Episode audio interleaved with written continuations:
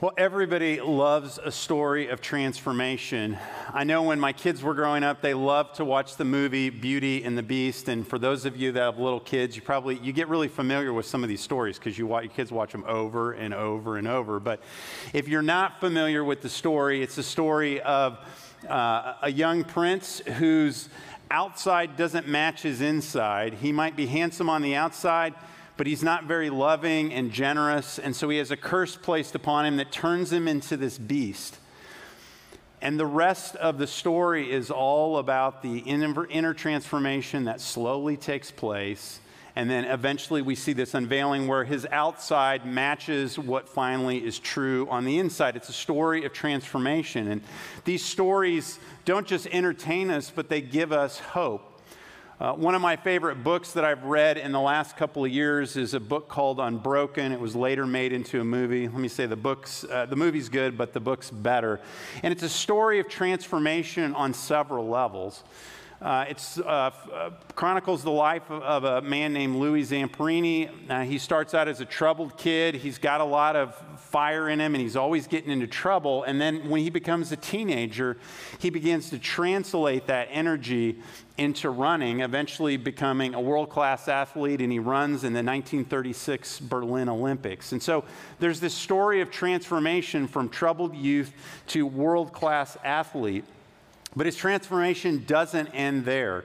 Um, he enlists during World War II as a bombardier. His plane's eventually shot down over the Pacific. He spends like 47 days on a life raft.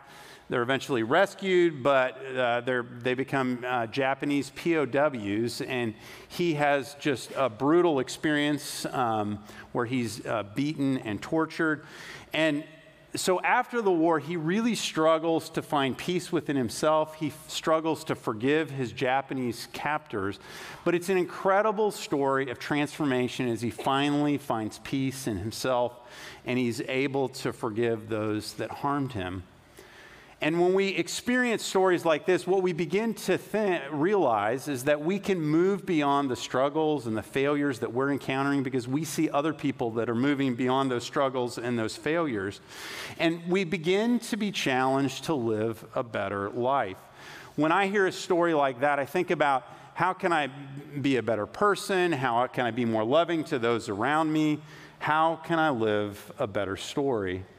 Now, anytime I think about this idea of story, I think about a writer named Donald Miller. And he is a writer and a storyteller who not only loves to tell good stories, but he loves to help other people tell stories. In fact, he eventually created a company called StoryBrand that he helps organizations learn how to more effectively tell their stories. And much of what Donald learned came from his own life experience as he was wrestled as a young man, as a writer, trying to figure out who he even was and what is he really cared about and what is his life about. And as he began to find focus, we see transformation. He was transformed for this kind of unfocused young writer to somebody who had clear purpose and focus in his life. And so he shares a lot from his own experience and what he's discovered.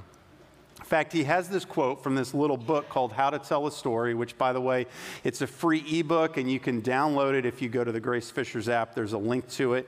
But he says this he says, A good story doesn't happen by accident. A good story doesn't happen by accident. Now, that's true whether you're trying to tell a story or whether you're trying to live a good story. A good story doesn't happen by accident. In fact, he has this little template that he shares for how to tell a good story. But again, will, as we'll see in a little bit, it also applies to how we live our lives. And his little template to tell a good story is simply this a character has a problem, um, then meets a guide who gives them a plan and calls them to action. That action either results in success or failure. And so I know it's a simple template, but we're going to walk through this and talk about the steps along. In fact, he has a little diagram that he uses that we're going to walk you through. Uh, the first thing is a character has a problem. Now, most of us don't like to encounter problems and challenges, but the, rea- the reality is if there is no problem, there is no story. In fact, in one of his other books, uh, Donald says this He says, If you watched a movie about a guy who wanted a Volvo and worked for years to get it, you wouldn't cry at the end when he drove the car off the lot. That's not a, that's not a great story because there wasn't a problem. It's fun to get a new car and it's exciting, uh, but it's not a great story we have to encounter a problem because problems are also an opportunity to grow and develop and change. Because the reality is that most of us get comfortable, and comfort's not a bad thing, but we get comfortable with the status quo and where we find ourselves. He's got this other quote where he says this He says, Human beings naturally seek comfort and stability without an inciting incident, which is another way to talk about a problem that we're encountering that disrupts their comfort, they won't enter into a story. They have to get fired from their job or be forced to sign up for a marathon. A ring has to be purchased, a home has to be sold. The character has to jump into the story, into the discomfort and the fear. Otherwise, the story will never happen. When we encounter a problem, we're challenged to move beyond where we are. And again, it's a problem that we can't solve on our own. And that's where the guide comes in. The guide is somebody who's been this way before, who, who knows and can help us figure out a course of action. And so then that's where we, we have to decide are we going to adopt their plan? Are we going to take action on it? And we get to figure out if there's going to be success or failure. And that's where risk comes in because will, we, will the character, um, and that's part of what makes the story exciting, will the character be willing to take action? Will they be willing to adopt the plan? Is there going to be success or failure? Now, this template works for really big stories and it works for little stories. For instance, um, I think one of the classic stories of all time uh, is Star Wars. And to be clear, I know you may be thinking of a different Star Wars than I'm thinking of, but I'm going to go to the original, which I think is the best. And to be absolutely clear, we're talking about Star Wars 4. Now, see, I figured there would be a little reaction there, but we can debate that after the service, Vinny. But. Um, it is a little weird to be at the point where a movie that I saw growing up as a kid is now considered a classic, but that's, that's a different, that's my issue. But if you think about the story, Star Wars 4, you've got a character, Luke Skywalker, and he encounters a problem. Suddenly, the, the evil empire is out there. Suddenly, it's literally in his backyard and he's confronted with some challenges and he has to figure out who am i? Am i just a kid that works on a farm or am i something bigger? And that's when he meets this guide this person that becomes a mentor obi-wan kenobi. And obi-wan helps him understand that there's a bigger uh, bigger story at play and that he's got a part to play in it. He helps him think uh, obi-wan helps him realize that if he if he uh, uh, engages the force that he can make a difference in the world. And so he helps him uh, make a plan to get involved and defeat the empire. And there's a lot at risk here because if he's successful, they'll destroy the Death Star, and you, I'm sure, know how the story goes. But if they fail, the rebellion is crushed and the universe is going to be under bondage. And so this template works for really big stories but it also works for little stories. Donald Miller says that when he goes home at the end of the day, he uses this template to describe his day to his wife. Now, I've not actually done this with my wife, but I'm going to try it one of these days. I'm going to, instead of just saying, here's all the random things that happened today, I'm going to try to turn it into a story. So it works for big stories and small stories, but it also works for us as a template to look at the kind of lives that we're living. And long before Donald Miller wrote anything, the Apostle Paul experienced a similar kind of story in his own life, and he wants to help us engage in this kind of story. And so we're going to look at that. And we're going to look at Romans chapter 3. It's on page 937. If you're using one of our Bibles, they're in this, uh, either in the seat in front of you or underneath your seat. You can grab a Bible. You can also um, jump onto the Grace Fishers app. The scripture's in there. Um, use your, your app device. Uh, and the scriptures will also be on the screen. But a little background as you turn there Paul is writing this letter Uh, Paul was a leader in the early church, but he's writing this letter to the church in Rome. Now, he'd never been there, and so some scholars think that he was writing the letter partly to prepare them for his visit. That this was one of his probably most comprehensive look at the good news about who Jesus was and his description in, of that good news in a real, real clear way. It's a very comprehensive letter. You'll also begin to recognize that he speaks a lot about Jews and about Gentiles, non Jewish believers. And if you remember, uh, the Christian churches often were birthed out of these Jewish communities that were in an area. Um, in fact, Christianity was originally thought of to be a sect of Judaism. It wasn't originally thought to be a separate religion. And over time, it grew as Gentiles became a part of the church. And uh, um, it's clear that Paul is writing to both Jews and Gentiles in his letter. In fact, some people think uh, that this letter was partly to even begin to resolve some conflict that were happening between the Jewish Christians and the Gentile Christians. And so we jump in in chapter 3, verse 9, and Paul starts with this. And you can see he's writing to you and I and to everybody that was a part of the church there. He says, Well, then, should we conclude that we Jews are better than others? Uh, no, not at all. For we've already shown that all people, whether Jews or Gentiles, are under the power of sin. You see, the Jews had the law, and he's beginning. Some people, some of the Jews thought that they were better than the, the Gentile believers, and so he's addressing that issue. But he begins to present, hey, we have a problem. In fact, he says, re or re, re says this again down in verse 23, where he says, For everyone is sin, we all fall short of God's glorious standard.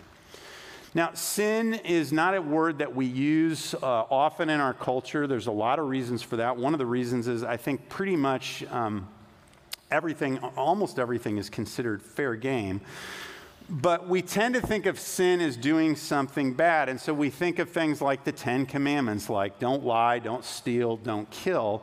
There's also other lists of sins um, things like the seven deadly sins. And so, if you think of, if you've heard this list before, these are more internal things like pride and greed and lust and envy and gluttony and wrath and sloth. But the most comprehensive definition of sin is simply missing the mark. And so, if you think about an archer taking a shot at a target and he's trying to hit the bullseye, anything short of missing the the, the bullseye, you could consider sin. It's lack of perfection, it's missing the mark. And this is a problem because we worship a perfect God or because God is perfect and we're not. Most of us would acknowledge that. Um, and sin is a problem because we're imperfect. Um, our relationship with a perfect God is broken. And so we've got a problem that we can't solve ourselves, and that's where we need a guide. Now, I just want to acknowledge that for some of us, asking for help from a guide, being willing to accept uh, help can be a bit of a challenge, particularly if you happen to be a guy like me. I think most of us, uh, many guys grew up kind of with the perception that we should be self made, that we should have it all together, that we should be able to solve problems and figure it out on our own. But the reality is, all of us need help at some point in our life. In fact, that's a thing that Susie and I have really tried to instill in our kids is that one of the best things that you can do is learn to look for people who are smarter than you, that are ahead of you that can help direct you and guide you, whatever you're doing, whether it's spiritual things or whether it's home improvement projects. And for me, my home improvement guide is my brother in law, Randy. He, the man can fix anything and has usually fixed everything. So he's the guy that I call. I am thankful for YouTube. Don't know what we did before we had YouTube, but I also call Randy because I can at least talk him through the problem and make sure that my approach. Um, now, if you know Randy, he does attend here, don't call him. He doesn't need any more people calling him to ask for help with projects. But, but a guide is often a person, not always, we'll see in a minute, but a person who can help us on our spiritual journey. Could be a parent or a grandparent, some other family member. It could be a small group leader, a teacher, um, a friend, somebody that helps us. It's really what we're called to do as the church is to walk alongside one another because you may have encountered something that somebody that's uh, a friend has never encountered before, and we're supposed to be guides for one another.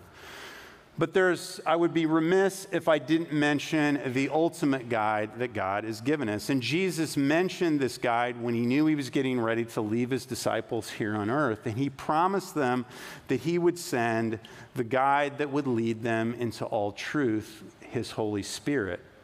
And so we have the Holy Spirit. Um, the Holy Spirit is there to guide us into truth. So he's a guide as well. Now, Paul if you jump down to verse 21, gives them the plan because we need a plan to solve this problem of our separation from God. And he says this in verse 21. But now God has shown us a way to be made right with him without keeping the requirements of the law. As was promised in the writing of Moses and the prophets long ago, we're made right with God by placing our faith in Jesus, and this is true for everyone who believes, no matter who we are. This plan works for everybody. But again, you notice that we're called to action. And if you jump down to verse 25, you'll see the action word in here. But Paul continues and says, For God presented Jesus as the sacrifice for sin. People are made right with God when they believe that Jesus sacrificed his life, shedding his blood. See, that word when indicates that there's some action that's required for us. We're required to take a step of action, and that action results in success or failure or life or death. And we see Paul describes in verse 24 what that success or what that life looks like when we take that action. Paul says this Yet God, in His grace, freely makes us right in His sight. He did this through Jesus Christ when he freed us from the penalty of our sins. Because of Jesus' death and resurrection, what we celebrated last week on Easter, when we surrender our lives to him, we are freed from the penalty of our sin. But then that leads us to the restoration of that relationship that was broken. And Paul describes this a few chapters later in chapter 5, verse 10, when he says this For since our friendship with God was restored by the death of his Son, while we were still his enemies, we will certainly be saved through the life of his Son.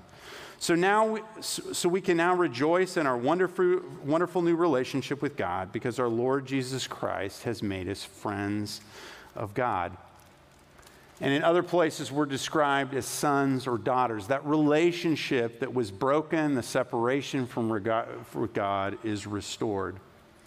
And here's the good news in this whole template is that God does the heavy lifting. But there's something that's required of us as well. God does the heavy lifting and Jesus does the heavy lifting. But like all stories, we play a part.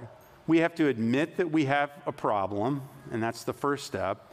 We have to be willing to accept help from a guide, and we have to be willing to take action on the plan. We play a part in that. And when we are willing to engage with God, and when we follow the story, what happens is a story of transformation. And Paul knew that because he saw it happen in his own life. He saw his own life transformed, and he saw lives around him uh, be transformed as well. And that's why he wrote this to the church in Corinth, 2 Corinthians 5:17. This means that anyone who is in Christ is a new person. The old, is, the old life is gone, the new life has begun.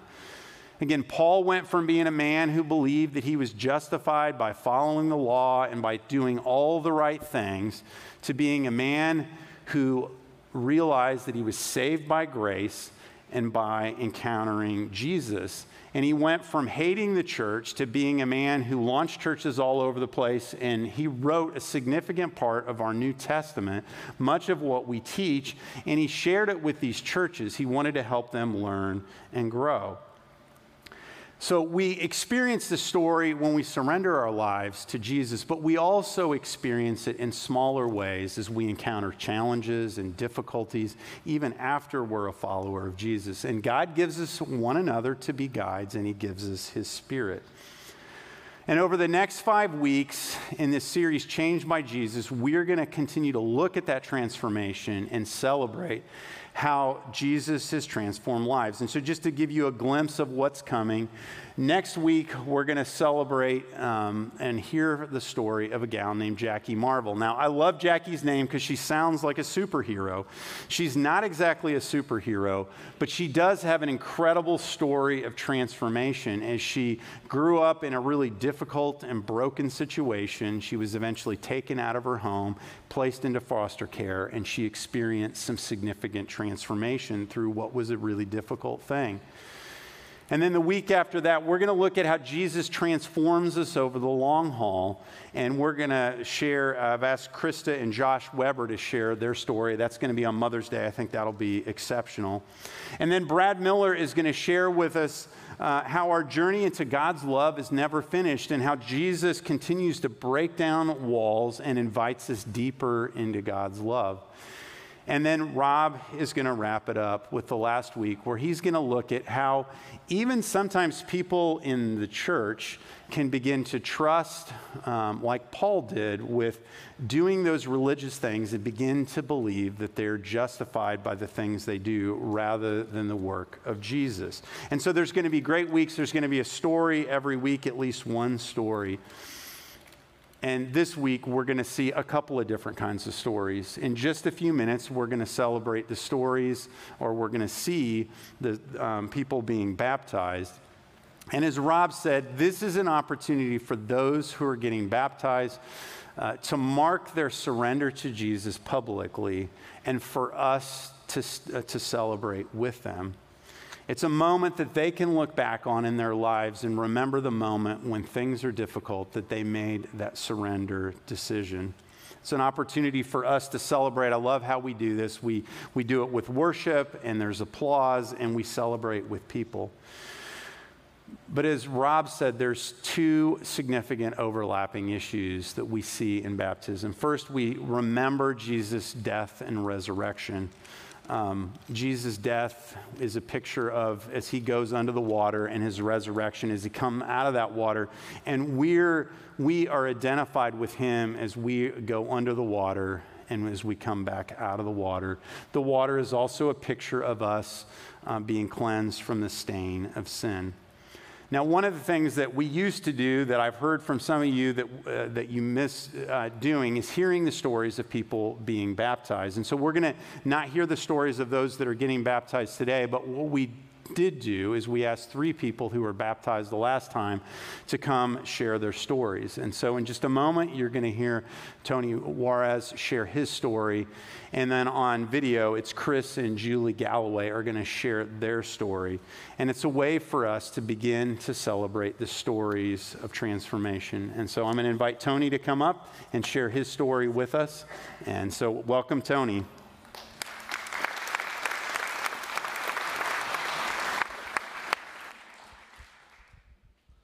Good morning, everybody. How we doing? Glad to hear it. This is my second time doing this today, and it feels a little easier. So, um, so kind of first starting off with uh, my story. I appreciate you guys letting me share it. Um, I started off like my religious journey, um, just like any other kid. Grew up going to church, reading the Bible, watching Veggie Tales, but you know that's a different one. But I was very uh, optimistic as a, just as a youth with faith. As I grew older, kind of like not so much. Um, I remember like there was a time in high school where I started praying, and I felt very confused to who I was praying for. Because as a kid, you know, you like to think you hear from the church, you pray, and you hear the voice back. But as, a, as an adult, you get a little skeptical. Is, is he really listening? Is he really understanding what I'm saying? And it kind of translated into college to where um, my faith, like the light of my faith, had grew really dim. Um, made some mistakes in college, and just overall, I was extremely depressed, extremely anxious, and um, I kind of just kept pushing God out of my life. And at the same time, I started growing very angry with God. You know, I wasn't in a great place. You know, you know, mental health wise. Um, classes were bombing. I remember not having a lot of money. I remember just seeing like just people that were like doing well in their jobs, you know, good relationships, and being like very jealous, like wondering like why God had not given that to me. So I stopped praying overall, and it was a bad time uh, in my life. Probably one of the lowest until um, about 20, 2021. I kind of decided I didn't want to keep being in that mindset, being in that perspective. Um, so I watched this YouTube video. It's random YouTube videos, kind of going to Kevin's points, the beauty of YouTube. Um, but it was detailing prayers of appreciation, where one thing I realized while talking with God is I was always asking Him, like, why not this? Why are you not giving me this? Like, I want this, I want this. Never really truly until like now realized how arrogant that was. So I started my morning routine every day, just being thankful for small things. You know, thankful for you know waking me up. Thank you for my family. Thank you for my friends. Um, 2021 was a year full of change, ups and downs. Um, that I'm just very. Uh, sorry, I'm getting a little choked up. just very, uh, very fortunate. Um, it's kind of ironic once you start doing prayers of appreciation, you kind of realize how much you actually have. Um, and just a lot of blessings happened in 2021. Um, met my loving girlfriend and her family. Um, I'm getting more choked up than I did in first service. um, but anyway, so kind of going into the path of prayers of appreciation, I started realizing more and more what I had. Um, I remember Jordan asked me one day if I wanted to come to Grace.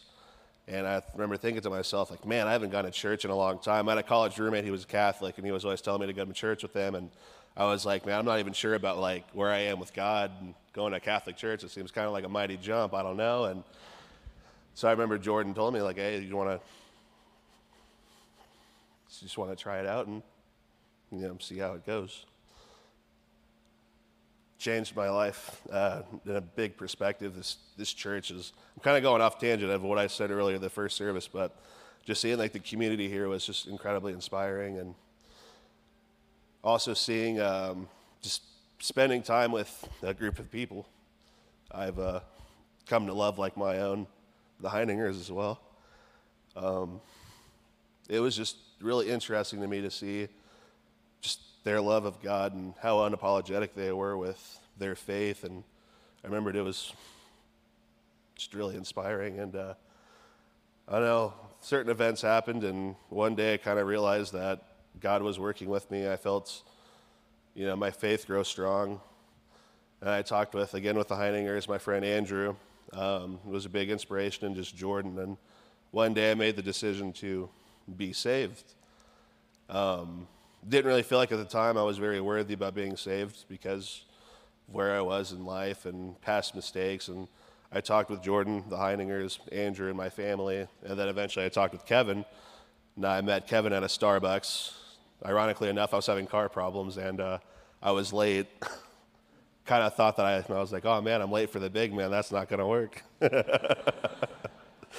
and um, long story short, people know me, I ramble. Um, I was just very fortunate to have the opportunity to be baptized. I was baptized in November. Um, one of the greatest days of my life. Just family, friends, work friends, my family in general came to go see. And, you know, since then, I haven't looked back. I, uh, I would like to say I don't struggle with, with the things I do anymore, but as we all know, life's life. You're going to continue to have those every day, but from where I am now to where I was a year ago, it's night and day, just difference. And no matter what struggles I still have in life, it brings me a lot of peace and a lot of comfort knowing that I was saved through His um, beauty and grace. And that's, uh, that's my story. Um, thank you guys for listening. And um, thank you.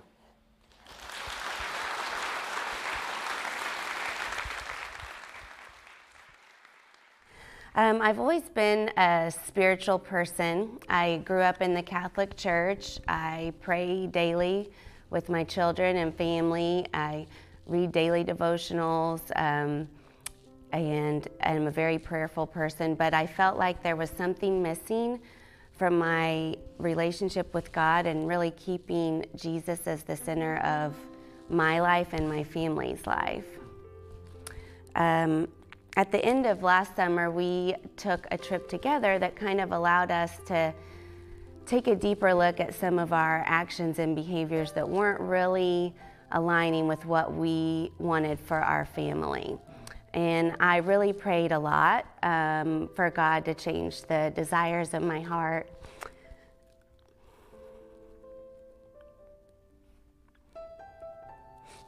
Sorry. And allow me to find Him as the focus of my days to help me feel, best fulfill my roles as a mother, wife, friend, and daughter.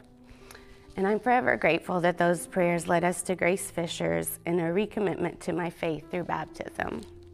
We came to Grace Fishers for the first time on August 1st, and it felt really symbolic that it was the first day of Grace Fishers being its own independent church. We put our fingerprints on um, the artwork that was being done, and I thought that was really cool. It instantly felt um, like home for us and a place that we could really grow our faith together as a family. On one of our earliest visits, the story of the prodigal son was shared and touched me deeply. I had never heard it um, through all of my years of CCD and Sunday school, and um, it really, really struck a chord with me. I realized that God has always been and will always be running to me and wants to welcome me home despite all of my mistakes and shortcomings and will do the same for my children. I keep the picture I chose from that service on my mirror and I look at it often, and it brings me to tears. Um, a father's look of desperation, wanting his children to come home. As a, as a mother, I hope to allow my daughters to deeper develop and cultivate their own relationship with God and Jesus, and know that they are never alone throughout the mountains and valleys of life. And the best way I can provide that for them is to live my own life that way. Also, during this time where Chris and I often follow a divide and conquer method when it comes to raising three children, um, the decision to be baptized together allowed us to move in a united direction as the spiritual leaders of our family. Um, being baptized allowed me to experience a rebirth in my relationship with Jesus and remember that his presence is constant. I rest in His peace often. Keeping God at the center of my life has allowed me to remember that this life is so much bigger than me. I've learned to let go and let God take the wheel, and the rest of the pieces will fall into place. Well, first of all, I've, I've always had God in my life. I've always felt like um, no matter how bad things got or how much I strayed, God was always there with me. And, and, I, and I always knew that even through all the bad paths that I was taking, it was almost like I was trying to push God out of my life to have my own will. And so I, I think my story is kind of a struggle for me trying to bestow my will on the environment rather than God's will. And that's been uh, pretty much how I've, I've lived my life. I live my life in a, in a way that I can do it. It's, it's all me. It's all me. I can do it. I can achieve anything. And that's, that's tiring, you know, and, and, and I've, I've been blessed with everything that a human can be blessed with. Um, my, my, wife, Julie, who, you know, just spoke here, and uh, my, my kids are just wonderful, and I have great business partners, and, you know, success and all the things a person could, could want to have success with, but that's tiring, you know, and uh, I finally realized um, really uh, my grandmother passed away in early 2020, and I went to the hospital to see her. Um, and we always had a great relationship. She was the, the spiritual rock of our family for 50 years. And she, she's really the one that always kept me, uh, kept me with God. You know, she was always there to keep me with God. And um, the, the last day that she lived, I went to the hospital and I read the 23rd Psalm to her. Uh, and then she passed away about I don't know, 15 minutes to an hour later, right after I left. So I knew at that moment that, um, you know, I had a responsibility to my family and to all the people around me that I, that I, that I lead. Because I've, I've got a lot of people that are very close to me and, and, and that look toward me for, for guidance. So I, I knew that I had to step up and, and, and be the spiritual leader of my family. Um, but I, I continued to make bad decisions uh, and I continued to try to have my own will. And in you know in COVID, things got hard with business, things got hard with you know relationships, and I, instead of going toward God, I again went toward Chris handling everything. Um, and then finally, you know, uh, our friends, the Carasquillos, uh, suggested that we come to Grace Fisher's, uh, and it was the first day that was an, that we were an official church here and um, and, and things started changing for me. I could tell that, that they did, but I, but I still hadn't I still hadn't fully made that that transformation. Um, and then and, and then some some even more challenging things happened for me personally.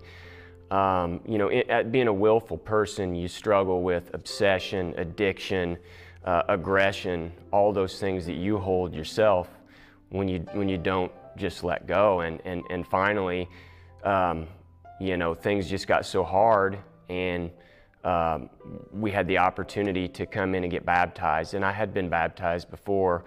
Uh, and so for me, it wasn't a difficult choice. It was, I've made so many bad, impulsive decisions in my life that for me to not make a good impulsive decision, which could potentially change the rest of my life, uh, it, was, was really easy for me. And Julie uh, discussed wanting to get baptized. So I said, let's just go do it, you know? And and we went and we got baptized and uh, it was a very special experience you you know you had us baptize each other which i'll obviously never forget and that picture that i saw is is just is just priceless and um, after that things really started turning around in my life i started uh, you know I, I really just learned how to let go and i actually i'm a runner uh, and I, I ran a race in november and i remember having a training run where I decided that the reason that I couldn't run as well as I wanted to run is because I was, it, it, was all me. And I just said, just let the Holy Spirit run you. You know, instead of you running you, let the Holy Spirit run you. And I had the best race of my life. What would you say to somebody who's thinking about surrendering their life to Jesus and being baptized? I would say the time is now. There's, I feel like it was something that I wanted to do for such a long time for myself and for my family. I wanted to find a church for us to attend. I wanted to be baptized, and I waited for so long, and I wish I would have just done it so much earlier. Um, take some of the, you know, stress and pressure off yourself and give those worries to Jesus. Yeah, I think it's a it's a statement to yourself and to your family, whether that's you and your spouse or you and your kids, that um, you know, no matter what's happened up until this point, from this point forward, it's Jesus in control and, and Jesus that's um, going to be the influence on your life. With our baptism, we got to baptize each other, which is a moment that I will never forget and has only made our relationship stronger, I feel like. And our kids got to watch it as well. Mm-hmm. Um, you know, our friends went and got him from uh, from from Sunday school and brought him out there, and I'll never forget the look on on my daughter's faces when they saw us walking out of the uh, walking out of the water, and um, that was important to me because uh, I want them to know that uh, that accepting Christ in your life is the way.